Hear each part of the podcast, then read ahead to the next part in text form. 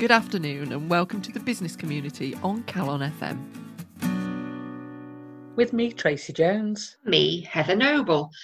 I don't know about you, but they say a week's a long time in politics, but the weeks seem to just be flying past at the moment. I just can't I just can't get my head around it. Anyway, this week, for our topical discussion, we thought we'd take a look at a subject that has been very high up on the agenda, not only in business in recent weeks, but in our wider community. We thought we'd spend some time looking at the outputs from the Equality Act.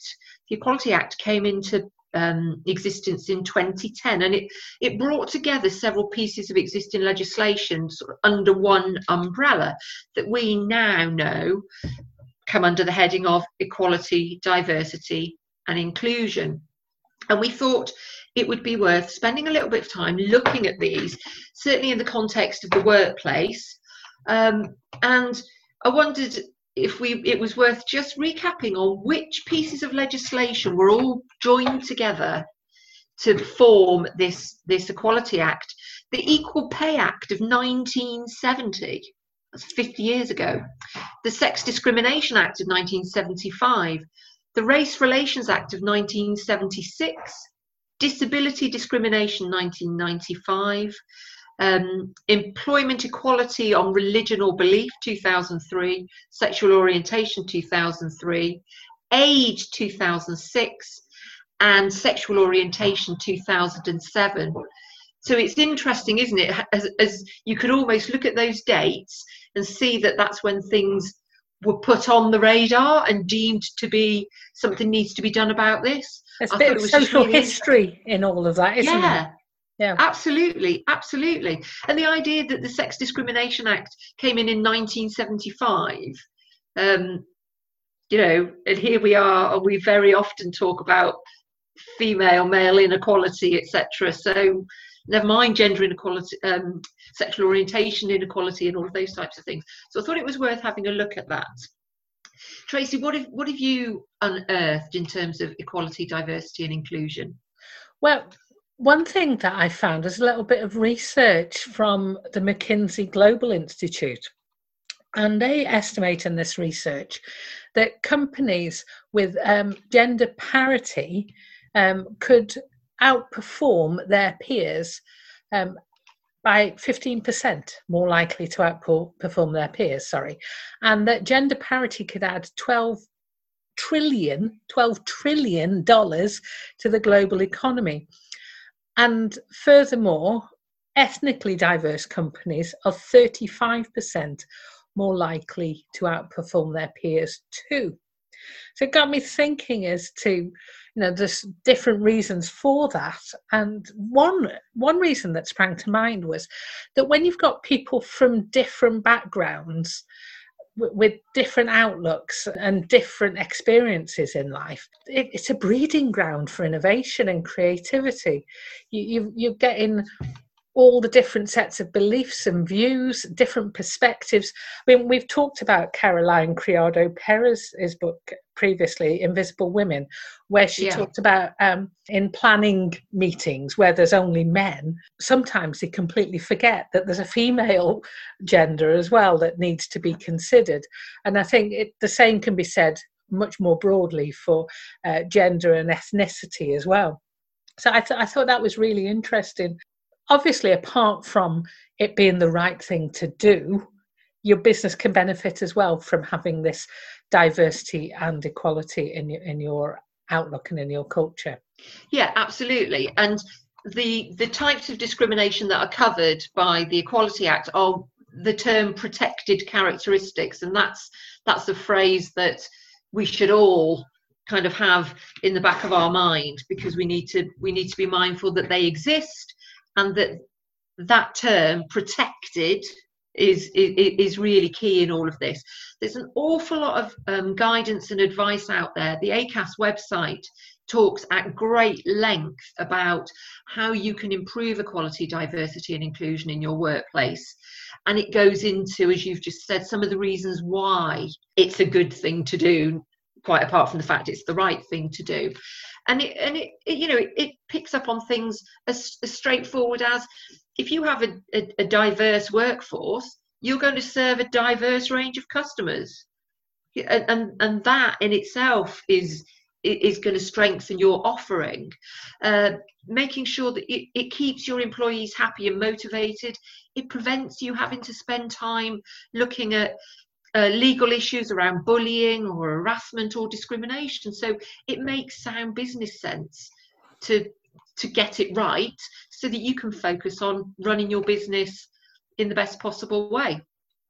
And one thing that I know maybe some of the um, smaller uh, business owners who are listening, they may not have a workplace policy around equality, diversity, and inclusion. And the benefits of that not only are that it's a point of reference if something were to go wrong, but it also demonstrates that as an organization, you treat everyone fairly and the expectation is set that everybody will do the same. And I think that very often when we think about policies, we think, oh, they, they're the stuff that large organizations have. Actually, it doesn't need to be a great big manual, it can just be this is a code of conduct this is the way that we we um, behave towards one another and if if you have an issue this is how we resolve it I think it's also important to bear in mind that you need to pass that information down to your employees, not just write the policy and leave it on a shelf. You do need to train your employees. I'm thinking for one really good example here uh, is the term banter. So when does yeah. banter become bullying and harassment? And yeah. you know, there, there's some quite simple training that you can do just to actually highlight the fact that just because you say it's banter or think it's banter doesn't mean that it actually is. And actually, what you might think is banter could be incredibly hurtful to somebody else. So I, I think if if you take some time to to look at your culture and see if this banter is actually happening and then really as a, a, company you need to be responsible for making sure that that doesn't cause harm to your employees. Uh, you know bullying and harassment is is a really serious issue. And for somebody to just say oh it's just banter can be masking a whole number of other issues that are going on. So you know even if you've written a policy and you feel fairly watertight just look and see what's actually happening. You know are, are jokes being made? And yeah, bear in mind that somebody who's is who's the recipient of banter. I, I just did air quotes then on the radio. Sorry, banter air quotes.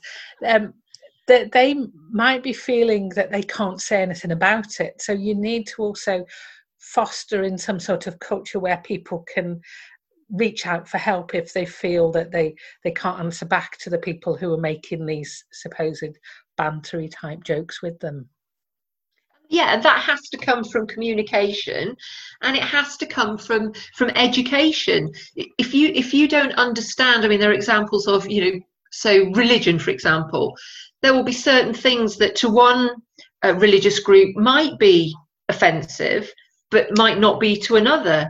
And unless we can educate ourselves and make sure that we we understand where everybody's coming from then the chances are that we're going to get it wrong by accident, never mind with intent. We might get it wrong by accident. And so it's about education and it's about open discussion, open conversation, and giving people the opportunity to, to perhaps focus on i mean you might have um, events around you know black history month or lgbt history month or mental health awareness week you know there are loads of different things that happen throughout the year that could be used to educate your workforce to to recognize their differences and celebrate their commonalities and celebrate the differences actually because it makes for a much more enriched workforce yeah, I think that um, sometimes in a workplace you might get people saying, "Oh, I don't know what to say anymore. We used to use that word, and I don't know if I'm mm. okay to use that word now." And actually, there there is a little bit of education that you can do for yourself on those things, a little bit of reading. I tell you one one exercise that I did recently, which was very very uncomfortable for everybody present. Um, I did mental health first aider training earlier this year, and one of the things they got us to do was to write down offensive language that we recalled from our primary school years. And yeah. bear in mind, I was in primary school in the 70s. I felt really, really uncomfortable writing it down. But then we had to say it out loud. And that that is really, really shockingly mm. um, well, embarrassing, I've got to say. I don't know if you've ever done a similar exercise, but you know, there's some things that are very obviously offensive and other things where you can you know do a little bit of research around it. And if you're not sure ask rather than just say oh i, d- I don't know. You know you can't see yeah. anything these days which is an often often a, a comeback of everything's offensive. You can't make a joke these days.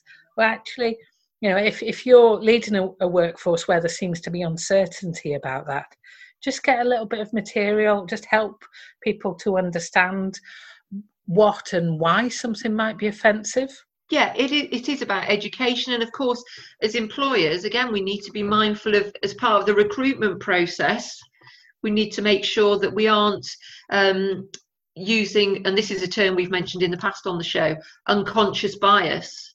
You know just those things that have are embedded in your mind where you think that you know men work harder than women or men are stronger than women or um, I don't know, you, you, make a judgment based on a stereotype, based on somebody that you used to know who had similar characteristics, etc.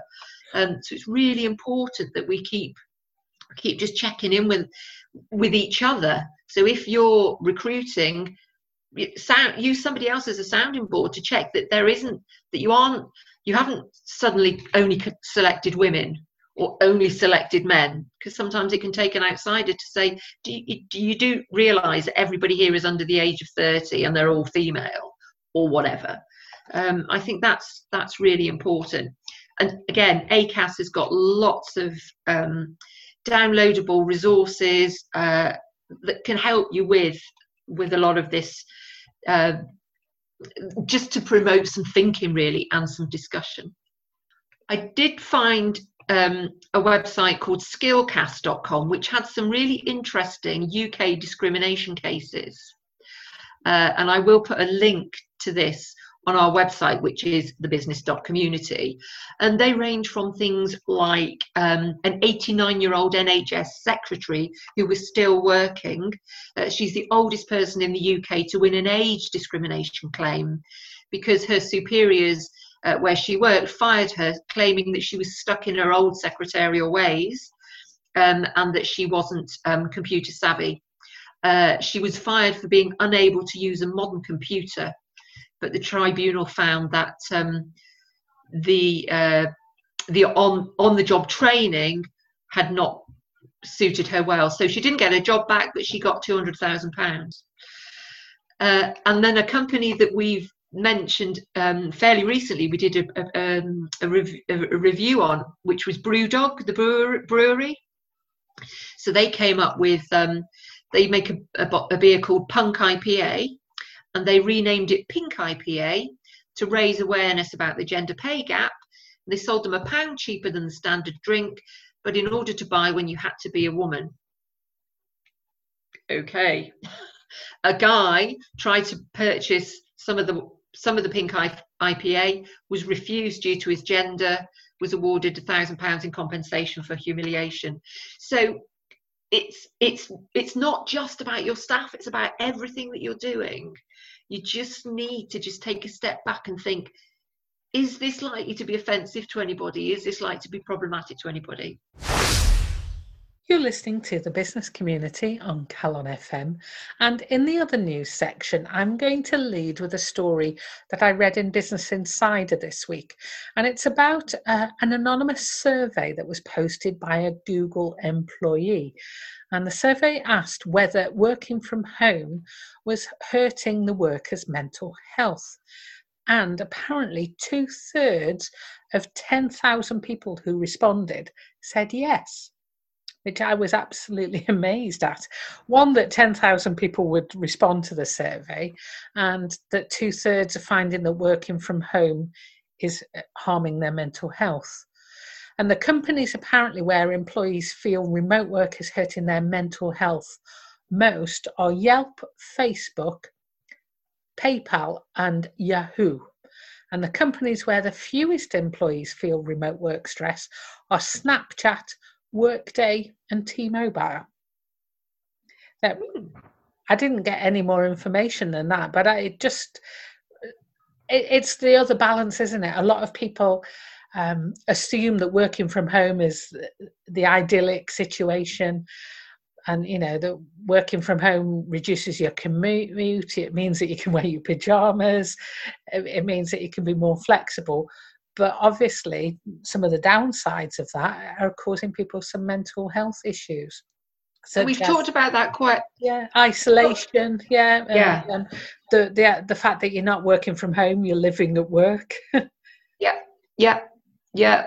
And, and i think that it, i think what it's proving is that we're all different and permanently working from home all the time isn't quite the same as working from home a couple of days a week where you might get you might feel that you know what's going on and you might get your fix of that interaction and having a finger on the pulse it doesn't mean it's not all or nothing i think there's i think we're going to move to a time when there's a bit of a hybrid and that yeah. gives people what they need hopefully. yeah so that that's a bit of food for thought and uh, i think that there's obviously going to be more on this there's a um, software that i've just implemented in um, in an organization i work for and they're just playing catch up with the work from home so it's it's um, tracking um, working time and uh, previously, before COVID, working from home was a very rarely used feature for this company.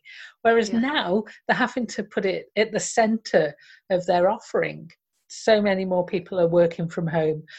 And either um, through choice or uh, because they're having to. And, and this company's ha- having to change its software offering on that basis. So there's a lot of developments, and it'll be interesting to see um, you know, where we are in 12 months' time with all of this. Mm-hmm. The other thing that's developing rapidly is Microsoft's development of their 365 suite. And I've talked previously about really looking forward to being able to access their development of Excel, which links in with bank accounts. It's called Money in Excel. It's already happening in America, it's not quite ready in the UK. But this week, I had an email from Microsoft trumpeting the fact that Teams isn't just for work anymore. Now, they have been sort of placing little adverts out there saying Teams is coming, Teams is coming. But this weekend, I was able to start open a Teams account from my personal email. And the idea is that they were mainly pushing the app on phone and tablet. So when I clicked the link to sign up, it gave me a link to download it to my phone as an app. Didn't give me a link to download it to my laptop. So presumably it's wanting it on, on tablets and phones. And they say to stay connected with family and friends all in one place. It's, it's tricky one that because as we've said before, there are lots of um, tools available for connecting with people. However, I was interested in this because I've been using Teams in the workplace now quite heavily for the last 12 months, and it's fully integrated into the work that I do. We use it for collaboration and communication. We use it for meetings. We use lots of different channels uh, linked to different sites. We use it for projects. There's so many ways that it's just really integrated itself in with uh, the 365 suite. We use SharePoint quite a lot as well and Outlook, so they, they're all integrated. So I was thinking, how could I use this from a personal point of view? And I wondered whether the collaboration that me and you do in preparing for this show, yes, folks, we do prepare. Yes, we do. Yes. Um, and we tend to, we've tried a number of different ways before, haven't we? And we always seem to fall back to just using simple messenger, which isn't very um, sophisticated. And we send so many messages that even if we have to look back two weeks to see what we discussed then, we're scrolling for like half an hour. So we know it's not the best tool, but I'm not sure that I can make the switch to Teams either and whether it's worth the effort. So I'm putting it out there today, Heather. I've sent you an invite to sign up for Teams and for us to have a go using it using our personal email addresses rather than our corporate ones. What do you think?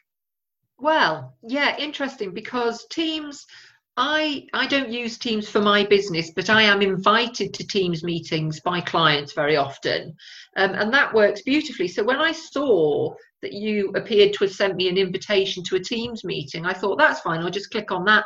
Maybe we're going to use that to record the show, and untold problems occurred like yeah. it didn't recognize didn't didn't know who i was and i was like well this doesn't i wasn't inviting you to a meeting no sorry. no i realize that now because i was thinking why is this not working so um so yes maybe we can give it a go i think the beauty of messenger that we use is because if we are chatting just generally um not about the show uh that's one thing but then we use it to if we have a great idea, we just park it there. So we know that all of our conversations really exist in one, um, in one, in on one platform, and I find that really helpful.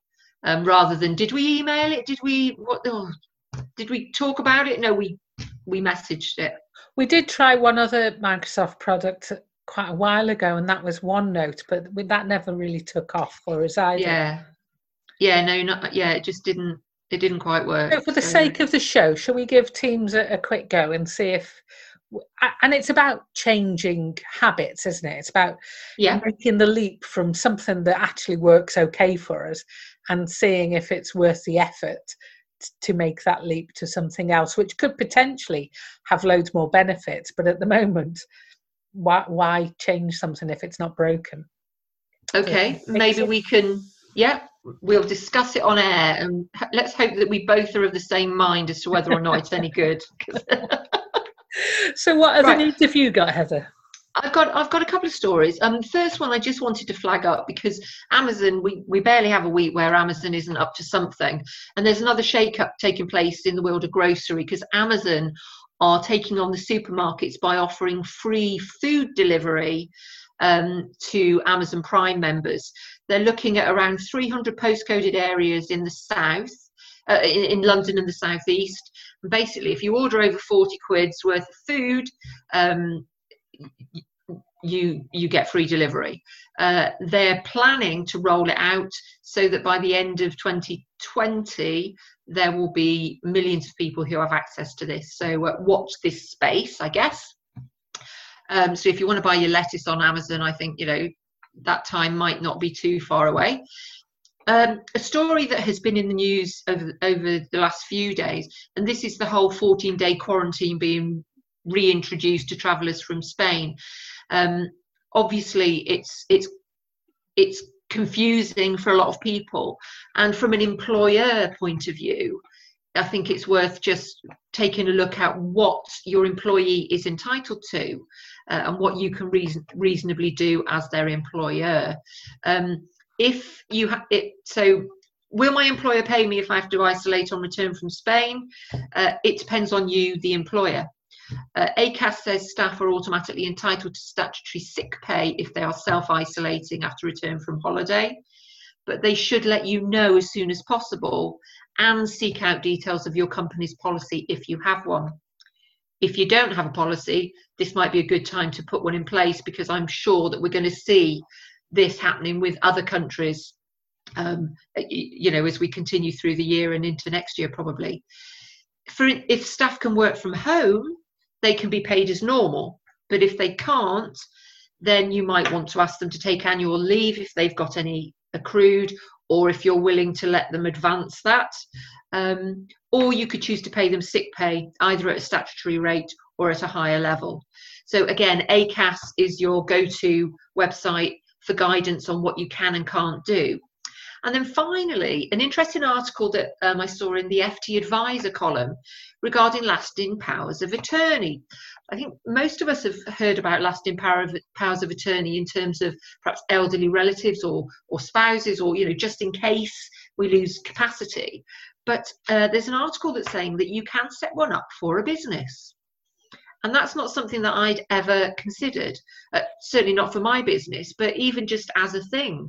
Uh, so a lot of um, businesses don't know about it, therefore don't do it. Therefore, um, if something happens where somebody loses capacity, suddenly bank business bank accounts can't be accessed. it takes months to make decisions, um, and that can cause major problems for the business. So I think it's something that's worth flagging up. Uh, and I will put a link to that article along with everything else that we're talking about on today's show on our website, which is thebusiness.community. I'm so excited about my discovery for this week.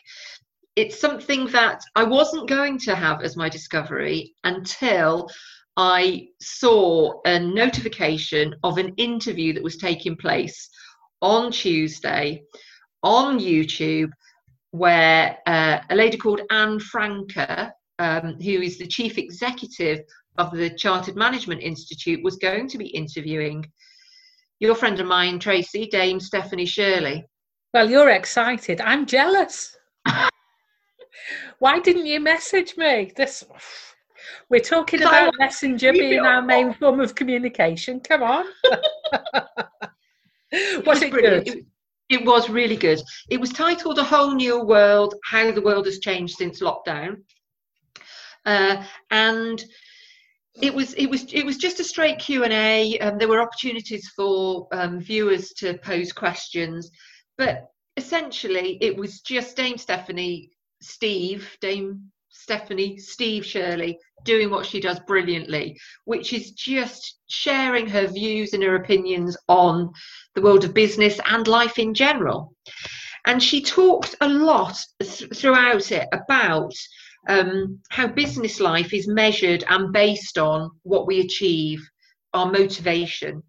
Um, and she, when she was asked why she embarked on the path that she went on, she said, quite candidly, but I'm sure that she has said it before, because of her um, because of her background and because of her involvement in the Holocaust and how she was saved, she felt that she needed to justify having been saved, and so that was her motivation in life was to to do something that would make a difference that would mean that she was giving something back i guess to those people who didn't who didn't make it through the Holocaust. So that was that was fantastic. She talked a lot about diversity. Um, and one thing, and I don't know why I'd only made the connection today. I knew why she was called Steve, because when she was approaching trying to sell computer programmers into organizations on a freelance basis, her letters never got responded to because they were st- signed Stephanie Shirley. But her husband said Stephanie and Shirley are both girls' names. It's a double whammy. I'd not even picked up on that. Good point. I just thought it. So, so he said, you know, you've got a you've got a double female there. Why don't you change your name to Steve? Which she did, and um, and the rest, as they say, is history. But she talked about how um, the organisation that she set up, which was basically kitchen ta- women working at kitchen tables pro- programming computers, she said, We kind of invented the gig economy. We were the ultimate agile organization because we didn't, we had some 20, about 20% employed and 80% who were on a panel. So they were kind of freelancers. So we could flex the business as and when need dictated. Um, and she talked about the fact that people were working from home made them 40% more efficient and she would she's all over the data. She says that covid there is increased efficiency with people working from home but it's at about 20% so some really interesting stats. Um, she talked can you tell i enjoyed it? Oh yeah she, absolutely. She talked um, about being a venture philanthropist and how she has learned to give money away wisely. She said, You'd think it'd be easy to give away money. You need to give it away to the people who need it most. And she said, I found the two things that I care about, and they are IT and autism. And so now that I know that they're the only things that I care about, that is my focus, that is my motivation. Um, her book, Let It Go, is being made into a film. So if you haven't already read the book, um, th- there's there's a film in the offing, and apparently the the act- actors who've been shortlisted to play her are Emily Blunt and Claire Foy, as long as their um, diaries permit. And yeah, just generally, it was fantastic. Now, what I haven't found out is whether or not um, it's available to view again on YouTube, but I suspect it will be.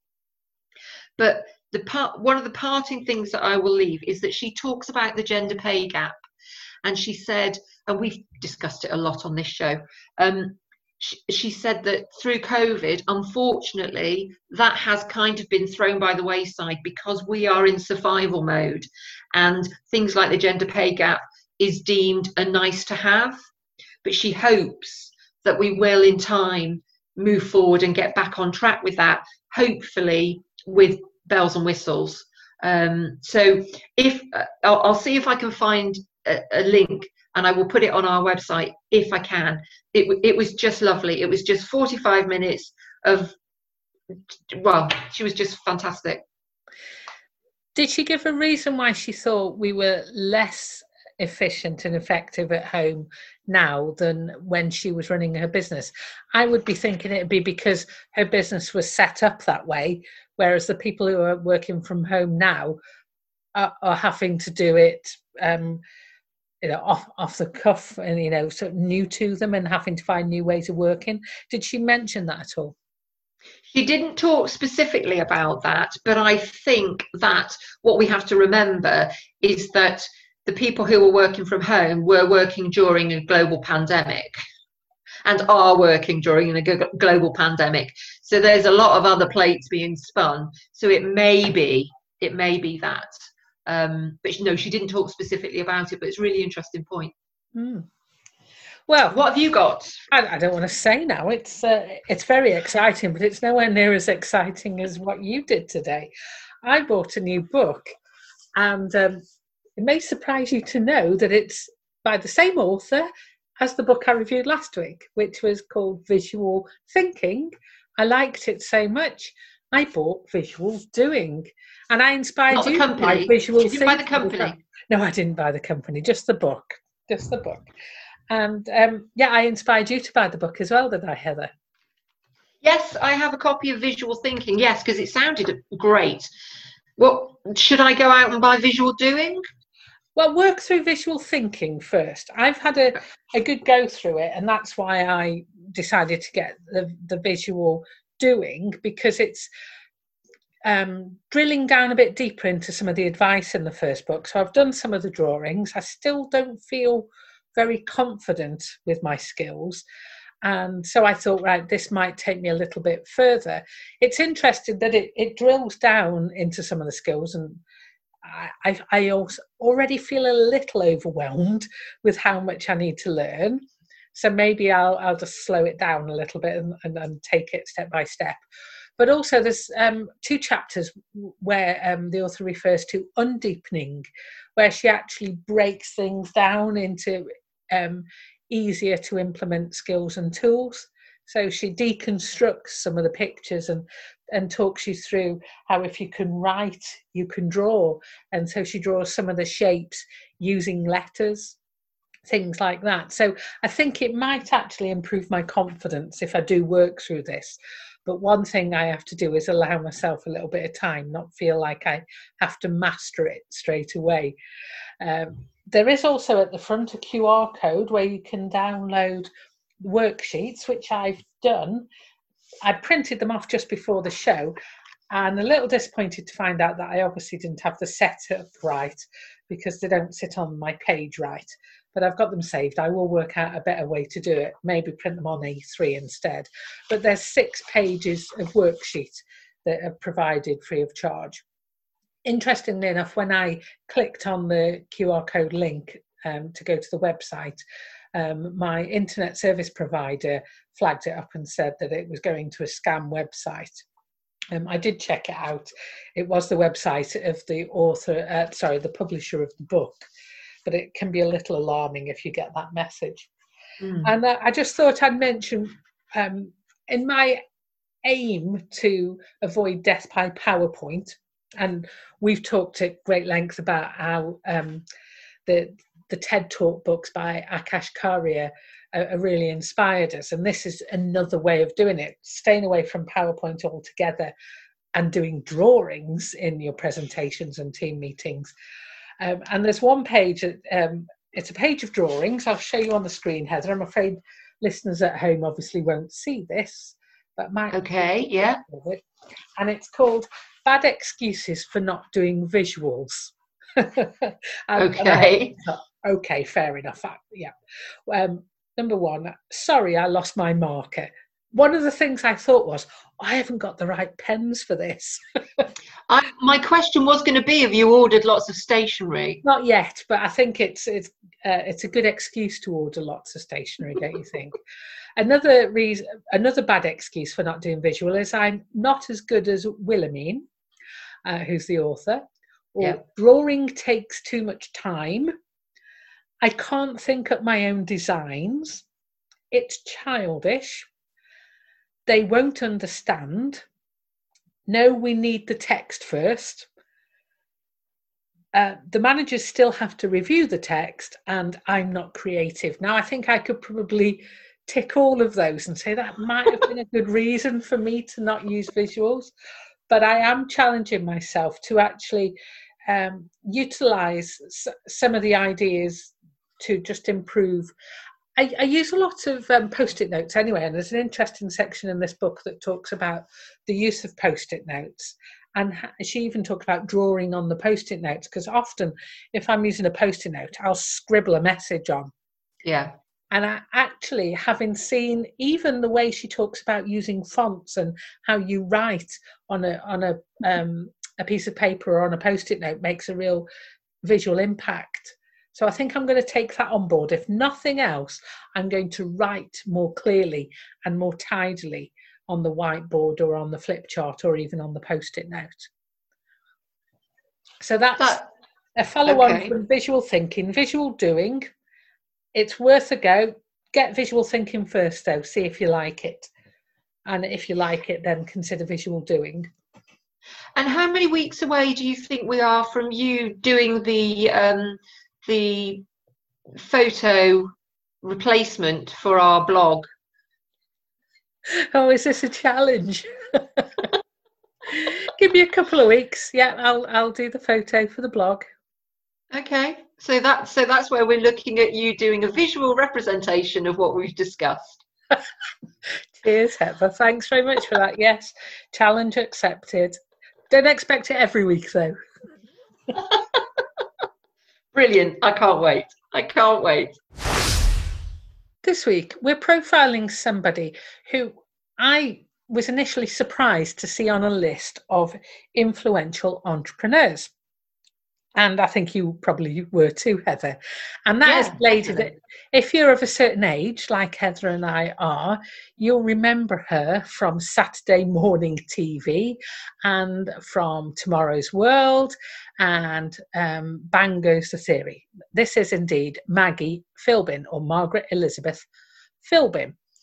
She's a radio presenter, radio and television presenter.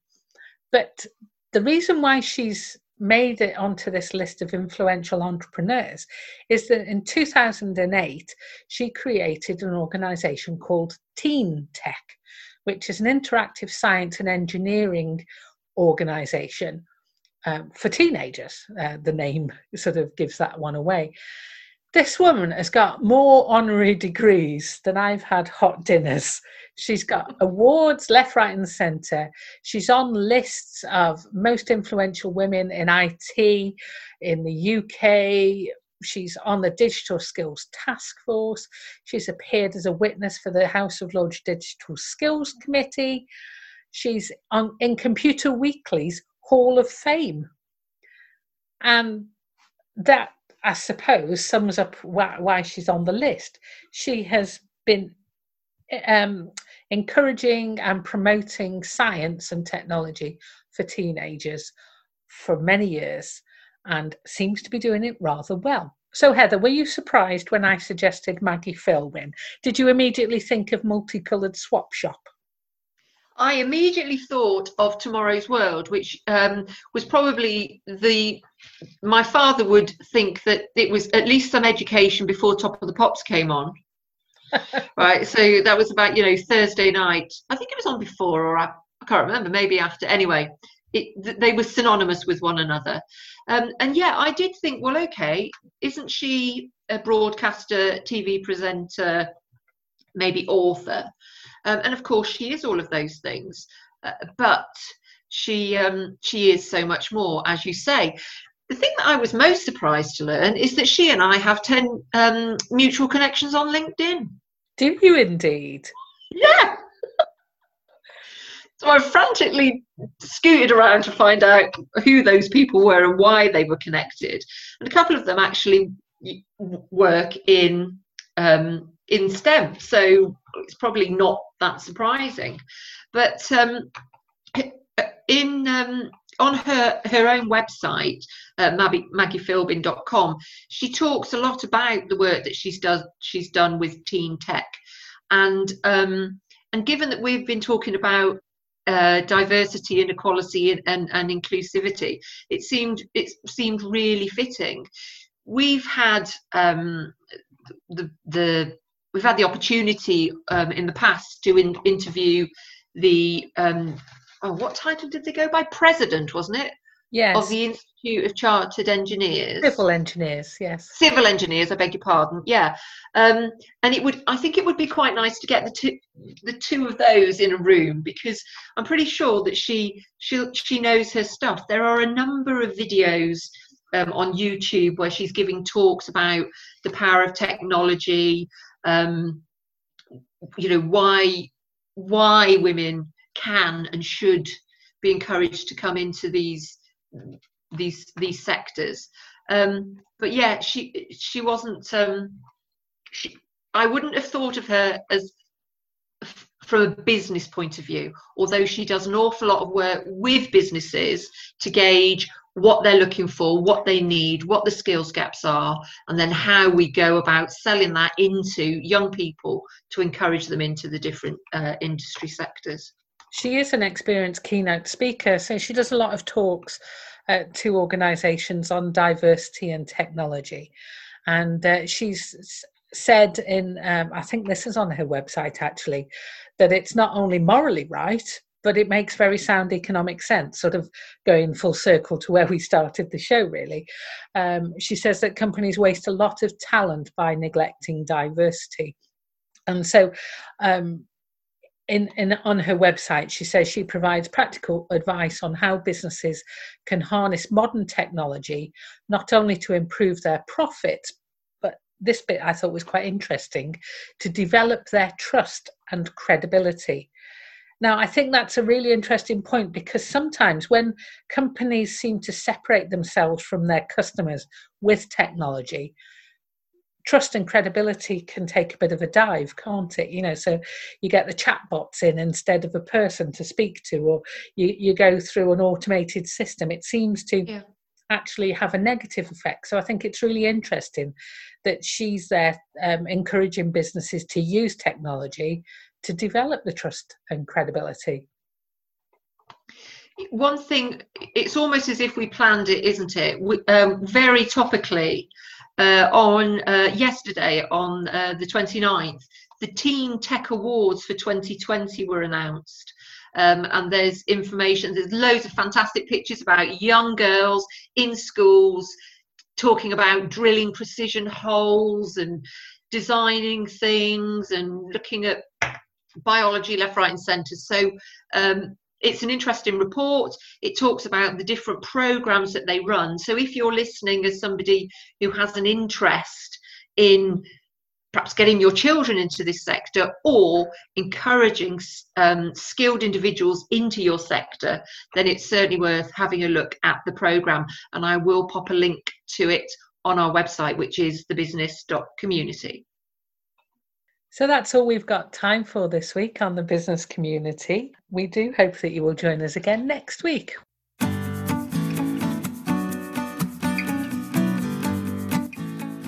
You've been listening to the business community with me, Heather Noble. And me, Tracy Jones. Join us next week for more news, views, and reviews from the world of business.